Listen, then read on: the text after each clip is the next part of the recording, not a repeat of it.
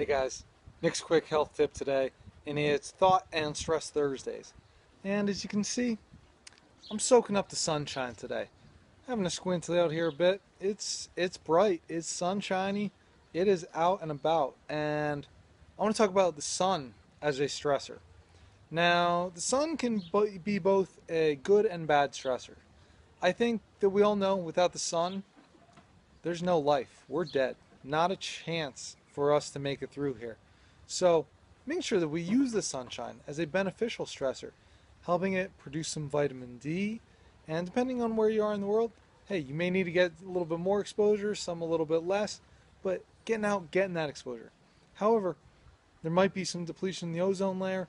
If you're getting burnt, if you're getting skin peeling, well, here's the here's the sun now acting as a negative stressor on the body, causing a lot more damage than it than really helping it, building it back up. So use the sun therapeutically. Use it to let it grow your vegetables. Let it grow the grass so that the cows can eat it, so that all, all of life can really just be sustained from it.